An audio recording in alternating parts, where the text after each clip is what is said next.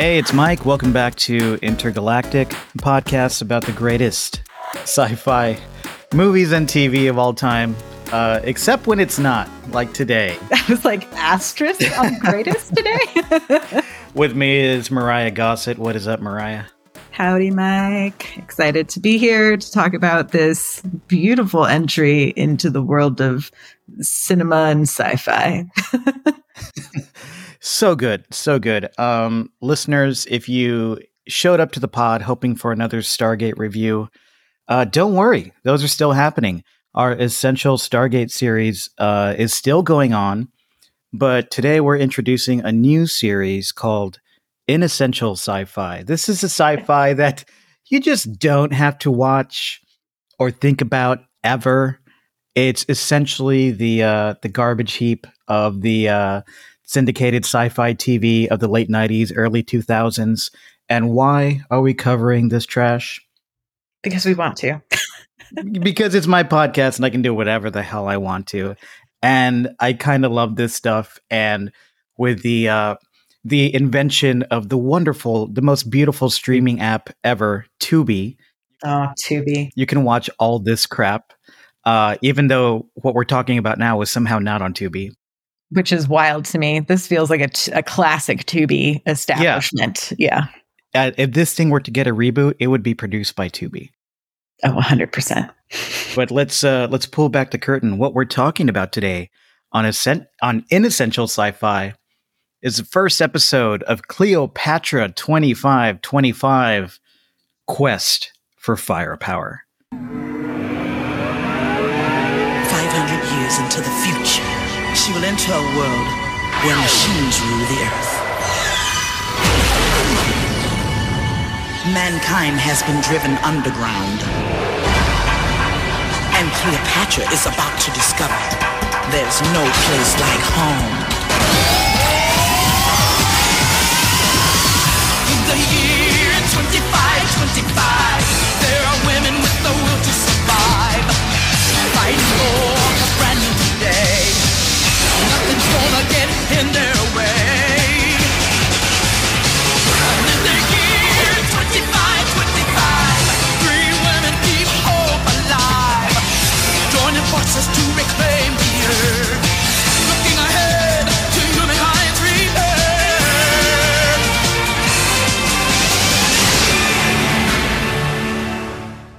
Myrriah, I just want to, every time, you know, we do a project together, I thank you for being here for obvious reasons. You're the host now of Star Trek Discovery Pod, doing a great job with that. You're a great podcaster and producer, a great pop culture critic. So I always thank you for helping me out. But today, I don't know how much more I can thank you for being on this show, because this was probably one of the most ridiculous things I've ever had to make you watch. Cleopatra 2525, Quest for Firepower. You haven't told me how you feel about it yet. I'm interested to dive into your feelings and emotions and thoughts about this insanity, but let me kind of orient us here. Yeah, get people prepared for what they're getting into. Yeah. All right, so this thing premiered January 17th, 2000. 23 years ago, written by Rob Tappert, R.J. Stewart, directed by Greg Yutanis, who is now directing House of the Dragon episodes, so leveled up. Starring Gina Torres, the amazing Gina Torres from Firefly as Helen. Of course, on the show, abbreviated to Hell, because why not? Why not? Victoria Pratt as Sarge, no relation to Mr. Chris. Patrick Kaki as Mauser, the Mandroid. And of course, my favorite, Jennifer Sky as Cleo, the exotic dancer who was impossibly placed in suspended animation after some complications with a breast enhancement surgery in the 20th century, who wakes up 5 centuries later to find that humanity has been driven underground, forced to wear midriff-bearing tactical gear, and battle a race of robots known as the Baileys. Myrriah, did you know that this was executive produced by Sam Raimi? I mean, I did Google that, and I feel like you can tell from the vibes of the flips that it is executive produced by Sam Raimi. Very much, yes. This is produced by Sam Raimi, who also produced at the time Xena Warrior Princess, mm-hmm. Hercules, the Kevin Sorbo Journeys. And this is created by the same team that made all of those shows. So after Xena and Hercules ended, in order to keep this production company going, Raimi and the team created a couple new shows, 2 half-hour shows. One of them was Jack of All Trades with Bruce Campbell, mm-hmm. which was kind of a really fun, kind of goofy steampunk comedy. I don't know if you've ever seen that. I think I've only seen clips. I don't know if I've ever watched an entire episode. And it was paired with Cleopatra 2525. They called it the back-to-back action hour. Mm. And it was syndicated throughout the world to many people's delight in the early 2000s. Interesting thing, these 2 shows were the first American non-animated action series to be produced in the half-hour format since the 70s. Hmm. I thought we were going to go in for a full 40-minute to an hour show here. Oh, cannot tell you how thankful I was when I saw a 26-minute mark. And, the whole first season, it's 13, 14 episodes. They're all about half an hour, 26 minutes. In the second season, they canceled Jack of All Trades, so they needed to stretch it out to an hour. So they stretched out Cleopatra 2525 to an hour. So I will not be covering season 2 of... I don't know why, Mike. We'll see. Yeah, so this is a pretty wild show. Myrriah, why don't you tell me... let's just jump into opinions. Why don't you tell me how you felt about this show? What'd you think about it? I mean, I could feel the shared DNA with Xena because I will admit I was a really big Xena Warrior Princess fan. I don't know if you know the fun fact that Tig Notaro's first job in entertainment was working on Xena Warrior Princess. That's one of my favorite weird Hollywood factoids to share.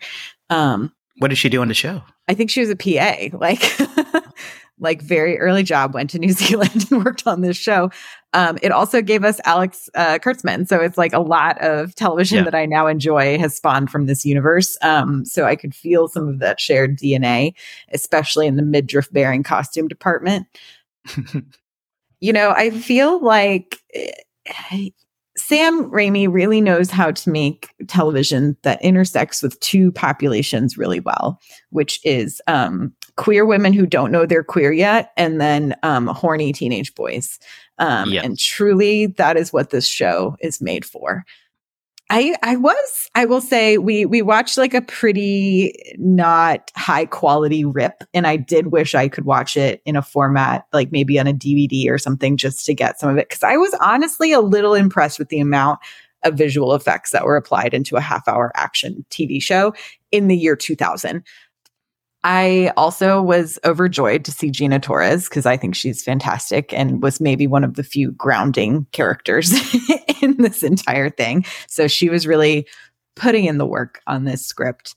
But the fact that this is there's lots of sexism to talk about within this, but the fact that it's 3 women who are kicking butt and it's a sci-fi series and they're the leads. There's things I love and there's things I hate about it. I love that these are the 3 people in charge of this show and they're leading the show. Do I love that they have to wear their boobs out in order to do that? And one of them, I don't know. One of them used to be an exotic dancer, but she's very clever. So I'm here for Cleo. Mm-hmm. It also was a better surprise because in my mind, when you first sent me the title and I just read the log line, in my mind it was Cleopatra had been cryogenically frozen, the historical Cleopatra, right, and then awoken, and I went, oh, this is at least much better, because I was we're really still having, at this point I was oh, we're still having white women play Cleopatra. This isn't problematic at all, but no, she's an exotic dancer who is a mimic, which was a fun little character detail they threw in. So yeah, I overall had a good time watching it. The idea that they could stretch this plot past a half-hour series seems a little improbable to me. But I had a good time, and there's things that I thought were fun and funny, and it would be a great thing to put on having friends over to have drinks and put something silly on TV. Yeah, I'm pretty bummed that it's not on Tubi or available to rent somewhere, that we had to watch this kind of 480p rip of it, because there are some pretty fun, like, it's all action all the time. Yeah. And there are some really fun visual gags and special effects. Like, it's very lowest common denominator Raimi, but it's very Raimi in that way, that they do a lot with a little. Yeah. I had a blast with it. I think you talked about the outfits in the series. I feel the same as you. Like, these outfits were either clearly designed by cisgender men to tantalize horny teenagers in the early 2000s, or by very cool, clever, sex-positive motherfuckers I'd like to hang out with. Right. I'm not sure which is true. It balances that line where you're just like, I don't know, I'd have to feel like what the actresses were feeling at the time. How were those costume fittings, you know? Yeah, I think that feeling of like, is this sexist, you know, schlock, or is this empowerment, empowerment in on the joke stuff? Like, I think that can go for almost everything about this show. I kept asking myself, is this exploitation schlock, or is it campy, clever satire? I think the answer is somewhere in the middle of those two, like, disparities, which actually is often the case with sci-fi trash of this era. But I think this show embodies that duality more than any of them back in the day. Like, it's trashy schlock, but it revels in the fact that it's trashy schlock, and it has a good time with it. Yeah. I mean, the other thing that was like refreshing is like, you're watching, you know, it's like there's the scene where all of them walk into their like secret headquarter type thing that they're giving you in the pilot, and they walk in, and Cleo's character is like ogling the like service robot they have, and they're like, oh, he's not programmed for sex, and you're just like, oh, this is like fun to see women getting to kind of be this like schmoozy, probably not okay, you know, like situation. But you're also like, but I guess if you're underground and this is your robot, you can kind of like harass the robot, question mark. Like, and reading the mythology of this series in preparation for this podcast, which don't do that. It's revealed that the mandroid used to be an evil. An evil robot, like the antagonist in this episode, but they reprogrammed him. So yeah, you can do whatever you want to him. It's fine. Yeah. One of the best things about these like Sam Raimi adjacent syndicated shows of this era is how the filmmakers try to copy Raimi's visual style but in the most crude way possible. It's like 90% Dutch angles, like so many unnecessary zooms, so much like pre-Matrix slow-mo, but I found it kind of working for me in this, especially like in this super fast-paced 30-minute format. Like, it was so short and silly, it just felt like it knew what it was, and it was just like a candy delivery service right into my brain. Totally. The story is so stupid, so simple, so derivative. It's barely even a story. This show clearly takes place in this underground post-apocalyptic world so that the production could save money filming in some dank-ass warehouse with a bunch of green screens. And the special effects, like, they are kind of impressive for the time that there's so many of them. But, like, they're also, like, along with the costumes and the makeup, very kind of Spirit Halloween, you know?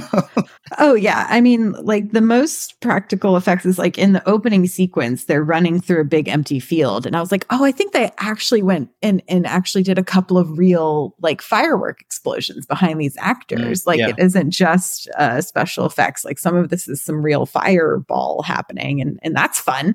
And then, yeah, like the creature that comes out of the sky, I thought was like, you know, like I was intrigued to learn about like more about these things that had taken over the Earth's surface, you know, like I think if I had access to higher quality, like I might be going online and looking for DVDs, because I might actually watch all of season 1. I kind of want to watch it too. So this was your first like exposure to Cleopatra 2525, right? Yes. I remember seeing it, maybe catching a minute or two of it back in the day, just switching channels before we had, you know, streaming and everything. I may have been living somewhere where we didn't have cable, and this was on the public access, or not the public access, but on like the syndicated, whatever. The channels that you could get with the rabbit ears and stuff. Exactly. Yeah. Like Saturday at 4 p.m. this was on, you know. And I'm pretty sure I saw it because I really remember the image, the iconic image of Jennifer Sky as Cleo with her short girl haircut and all that, the blonde pixie cut. Well, not necessarily pixie cut. What would you call it? Like a bob? Yeah, definitely a bob situation. I think 10 minutes in to this episode, I found myself just super charmed and having so much fun with this dumb shit. I mean, I'm laughing at it and I'm watching it with like miles of ironic detachment, but I never hate watched it. Like I could probably, like you, I could probably binge this whole season on a sick day and have like a blast if given a chance. Like pour me a bowl of popcorn. I'm probably going to scroll my phone a little bit while it's on with like the overly extended action sequences that aren't good enough to really hold my attention for that long beyond a couple of fun flips over a camera.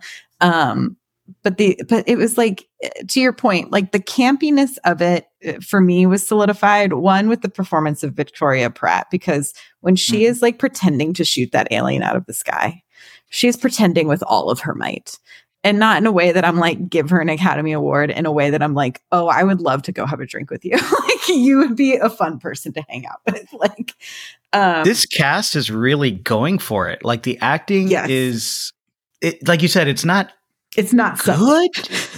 It's not subtle, but it's some of it is pretty like self-serious, but the performances have this great zest, you know, that I admire. Yeah, she's using her entire body to pretend shoot down these aliens out of the sky in her yoga pants. The other thing for me that I really need to talk to you about is the creepy cat doctor and its snake assistant, because oh my god, the cat man, and he is, I looked it up, his name is, he's billed as the Cat Man. Amazing. Is genuinely disturbing. Do we know who voiced Cat Man? Because he sounded so familiar. Yeah, I have it here. Cat Man. Mark Williams. So I'm going to look this guy up because he was frightening. Yeah, and not just in the gross way that he looks, but also the implications of what he's going to do with a dormant body. Like, yeah, no, very. Come on, early 2000s sci-fi. That's not. Come on now. Very creepy. I also found it fascinating that they were willing to trade a kidney for a little bit of wood when at first they were asking for things like not outdated weaponry or food or water or drugs, which all like those things all made sense to me. But then, you know, you get Gina Torres pulling a photo out of some little wooden box and then giving away the wooden box. And so you're like, okay, this obviously has some personal connection, which is why we're made to believe that this is of value. But what is the value of wood in an underground society? When they went to the surface and there is still trees, yeah, like it might be harder to get them, but they do still exist. Lots of disparity or anachronisms in this show. Like we had to live underground because the robots are above ground, and as soon as we pop our heads up, they'll come and they'll shoot us. However, we somehow also have technology that jams their signal so they can't find us. Yes, and then the other thing was it took them so long just staring at the giant robot thing for them to actually fire at it. And I was like, it feels like it would be more effective for you to wait or not wait. Excuse me. It would be more effective if you did not wait for it to literally be right in front of you to defend yourselves, but. I don't know. That was it took so long for that robot to come and then for any action to start. Yeah, I think they were just maybe proud of the robot design. They wanted to show it off. Yeah. Or just kill time. I don't know. And it took them like forever to turn on their shield against the robot. The whole time I'm like, turn on. You have a shield. Turn it on. It's going to kill you. Okay. I'm thinking too much about this show. It's fine. I want to talk about Gina Torres. Did you like Firefly? I did like Firefly. Yeah, I was a Firefly fan. That's a hard thing to say. Watched it in college. Had a great time with it. It was, you know, I was one of those people who were like, it should get more seasons. You know, like when it came to its demise. But it had so many actors in it where I went on to really enjoy seeing performances and other things. And Gina Torres is definitely one of them. Yeah, she's proven to be a great actor. Firefly. She was part of the Matrix franchise. She was on Hannibal. She's done tons of stuff. She's a pro. Even here in this early role, I feel like she commits and, like you said, grounds her character as much as she can. And she seems to be having fun, but also trying to create a real character. She also sings the opening theme. That's incredible. Way to pull a Frasier. That was so surprising to me. It's like, was she really committed? Like that committed that she actually sings the theme of the show? I mean, if I was in her shoes and someone came to me and said, hey, Myrriah, I've got this like fun sci-fi adventure TV show. It's going to have 3 female leads and even your boss is going to be a voice of a woman. And in the 2000s, if you pitch that to me and you're like, oh, from the creator of the successful Xena Warrior Princess, you're like, oh, I get the vibe of what this is going to be. Like, it's going to be a little campy, but it's like Xena had some heart to it in the series. And there's lots of things that are still like pretty iconic pop culturally. So I could imagine if you're especially early career actress being like, great, sign me up, a syndicated TV show. Like, fantastic. Big time. Yeah. And there's more to it. Apparently, Gina Torres is part of a cast of a 2-hour pilot. Before this, it's Sam Raimi produced as part of this whole vibe. And the cast, it was a sci-fi show, and the cast was primarily Black. And the network, or not the network, but the local networks wanted to pick it up, but only if the cast was primarily white. Mm. So thanks, America. They changed the cast. They fired Gina, and they had that show, whatever it was, and it only lasted a few episodes. But Sam Raimi was so bummed about it that he always wanted to give Gina Torres another shot. So he gave her, I think she actually played the actual Cleopatra on Xena and Hercules. I think you're right. Yeah. Yeah. And then he gave her this role in this show. So that was him saying, you know, trying to make it up to her by casting her in these things. You talked about Victoria Pratt as Sarge. She doesn't necessarily have the presence of Gina Torres, but she's fucking solid. She's fun. And she knows she's fun, man. She knows what kind of show she's in. She lands the tone really well. She does this great, like, tough girl vamping. She knows what she's doing. And she's been in a whole bunch of sci-fi stuff, too. So I think she's one of my new favorites in this kind of, like, sci-fi trash genre. Yeah. And then give me your... Go ahead. Oh, I was going to say Jennifer Sky. What a great Scream queen. Like I was like, I hope she goes. I was like, I need to look at her. Cause I was like, she's truly doing a disservice if she didn't go into horror. And it looks like she might not have like done too much past the early 2000s. She didn't do much after this. I know she was a model and she also was in Xena. Oh, she was in Xena too. Mm-hmm. I kind of love her. And it's not just because she's wearing like Lilu's skimpy costume for the Fifth Element. It was very Lilu inspired, yes. Throughout this entire episode. But she's like legit funny. Even when she overdoes it, I find it super charming. She is a great scream queen, although I could do with her screaming less towards the end of the episode. She's like constantly screaming. But it's genuinely funny. Like, when this show decides they're going to have her quote pop culture shit like Dirty Harry and the Three Musketeers, and everybody looks at her like she's this profound philosopher who's giving this great poetic context to their lives and struggles. I think I read that that's an ongoing theme of the show, which is great. I do love that. I mean, it makes sense because like to be a 20th century exotic dancer, you've got to have your wits about you. And so the way that she's like, oh, I'm 008, I'm a secret, you know, like she knows how to play the game to be like, I have to survive.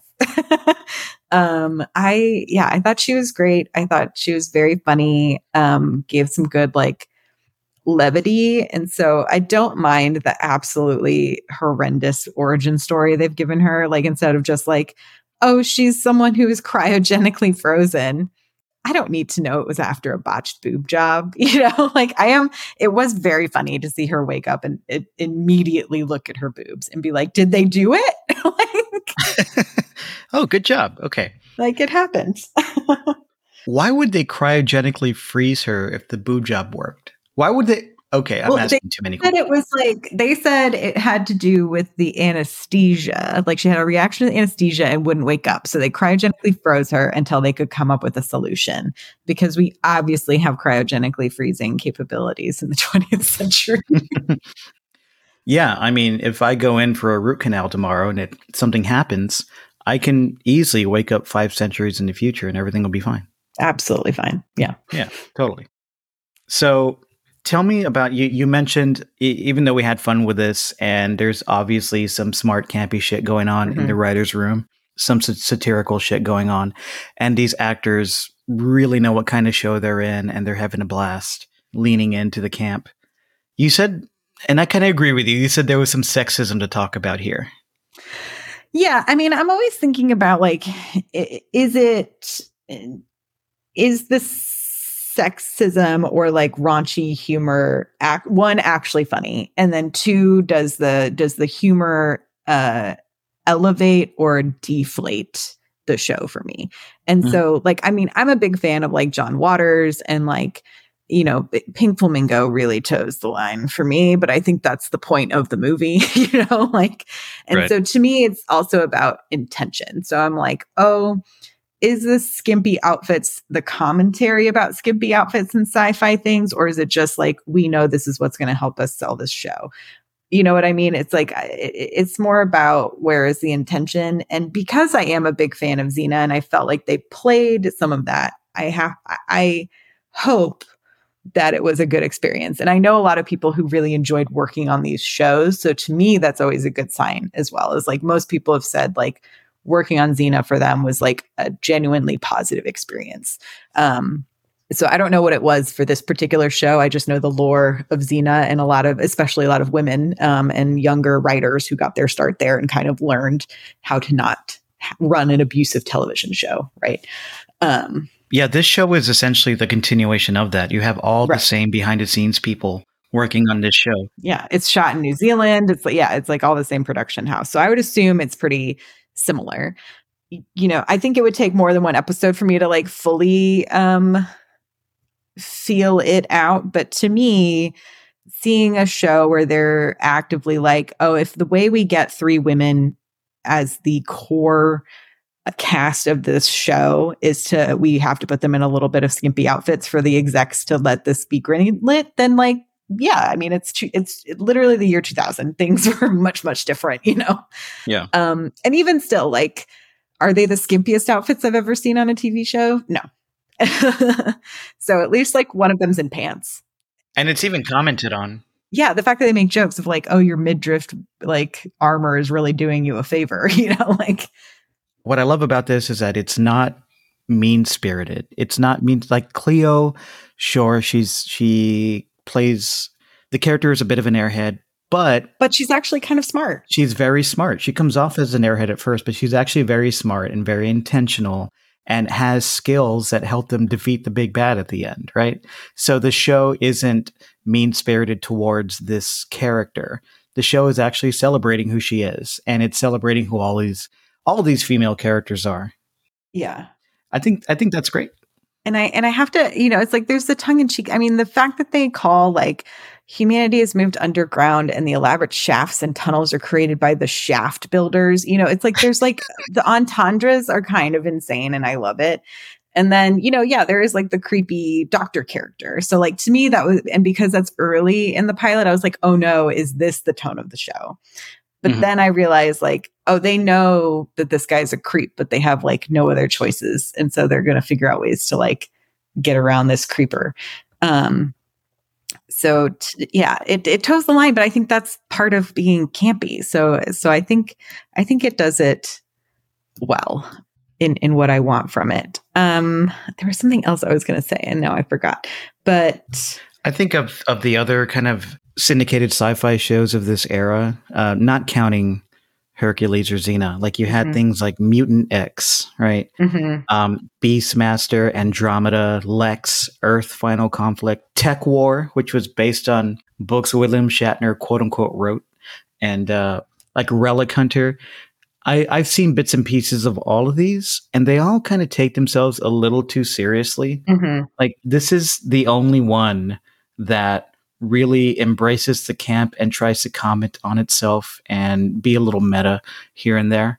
And I really like it for that. I think it, like all these other shows that I mentioned, they can all just be kind of a slog and I will probably never watch them or go back to them. But the fact that this one embraces the idea of fun and camp it's something that I could definitely watch and put on. Yeah. Oh, I remember what it was. So I was like, it kind of reminds me in that vein of like Barbarella, right? Where they're like playing with the tropes to like really put it in your face. And I think to me, that was kind of the vibe I was getting more so from this show, especially because like they're commanded by a female entity called the Voice. It's 3 women in charge. Oh, and then the other thing I wanted to talk to you about is, are they flying through the tunnels or just like falling and gracefully landing and with their weird Spider-Man-esque webs that they sling with their jizz shooters? Yeah. The weird things on their wrists. They're jizz shooters. That's all they are. Yeah. I think they're flying and gracefully landing through apparently this never-ending cavernous world that they've built underground somehow. Yeah. So how do they get back there's up? There's a weird mythology going on here. What?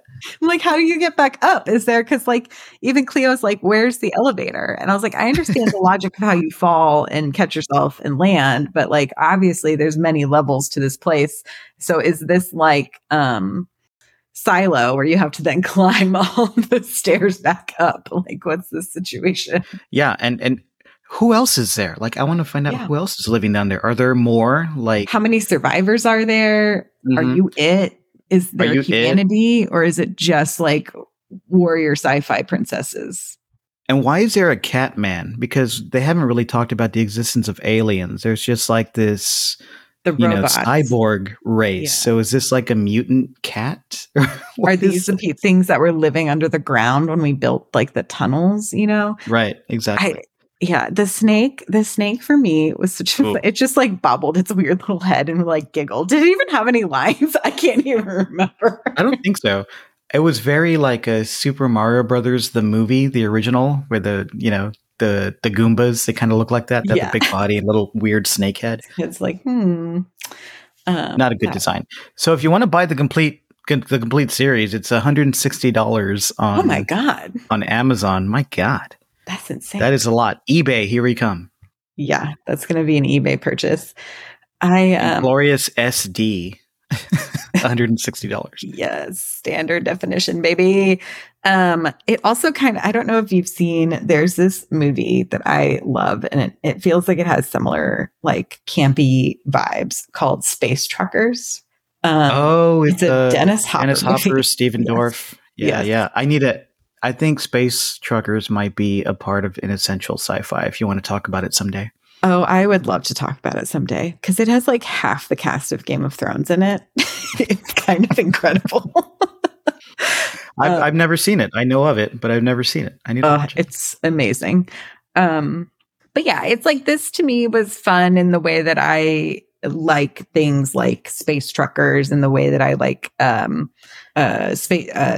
Troopers. Starship Troopers. Right? Starship Troopers, yeah. Like they're going to fight giant bugs. It's like, give me all of the absurdities with some like fun costumes and a little bit of space pew-pews. Like, I'm ready.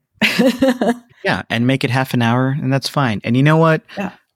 If I watch the entire first season and I'm still super charmed by it, I'll watch that second season that has hour-long episodes. So what? See how they managed to stretch it, It's kind of... there is a charm to their ability to be concise with plot for a half-hour show. Because I think about like one of the many reasons why like I like Star Trek Lower Decks is they managed to fit an insane amount of plot into 26 minutes an episode. And so while this did not have the same amount of plot fit into 26 minutes, it was a pretty simple... But there's beauty in simplicity, a very simple pilot. I was left with more questions than answers, so maybe it could have had a few more pieces of exposition available to us. But then again, we all complain about big exposition dumps in pilot episodes, so maybe it's better to have these questions and be like, just keep watching the show. Yeah, it definitely dropped a few things where you're like, I kind of want to know more about that. Who's that guy in her wood wallet? Yes. Who exactly is the voice that tells them to do all this dangerous shit? And why are they following it? Who's this woman they're listening to? Yeah. Oh, they're space Charlie's Angels. It's just Charlie's Angels, yes. but in sci-fi world, not space, underground. Listener, if you want to watch something that blends Xena, Terminator, Charlie's Angels, yeah. Pam Anderson's VIP, Beastmaster. This is it. This is it. This is for you. Yeah. This is it. Two profound thumbs up over here. Yeah, I would recommend it. It's 26 minutes. It's worth the 26 minutes, absolutely, to watch this. And if you enjoyed it, keep going. Yeah, just Google Cleopatra 2525 Quest for Firepower. That's the first episode. You'll find it, and you might find more episodes. And for a measly $160, a brand new DVD of the entire series on Amazon. I wonder if, and check your local video establishment if they still exist. I know, we have WeHeart Video here in Austin. Oh, I wonder if WeHeart has this shit. That's what I'm wondering. I'm like, they would be a place that has this. I know Los Angeles has Vidiots out in Eagle Rock, which has a pretty extensive collection. So I would check those places because this feels like something they might have.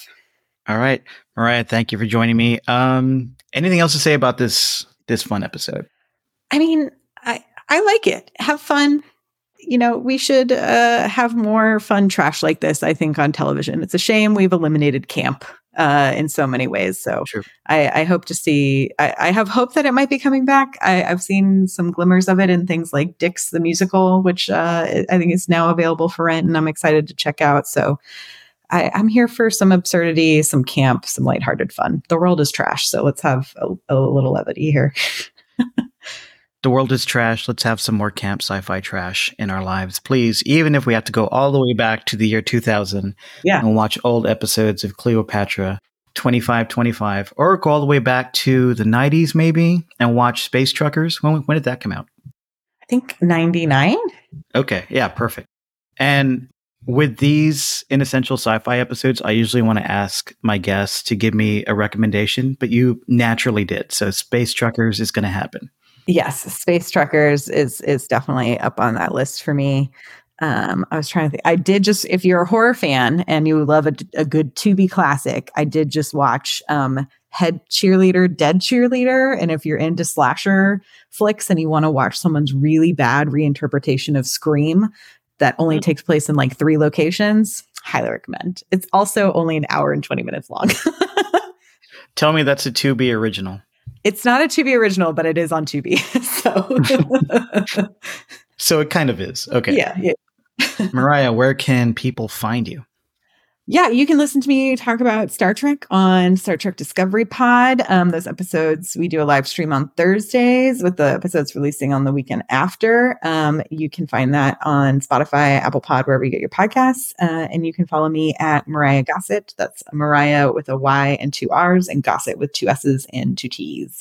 Follow Intergalactic on Threads and Insta at Intergalactic Pod. Visit intergalacticpod.co for links to everything and sub to the pod on Spotify, Apple Podcast, also on YouTube. You can find me on Insta and on Threads at Mike Moody Garcia. And if you have a recommendation for inessential sci-fi, just send it our way. Instagram at Intergalactic Pod or Threads at Intergalactic Pod. All right. Thanks, Myrriah. Bye-bye. Thanks for listening.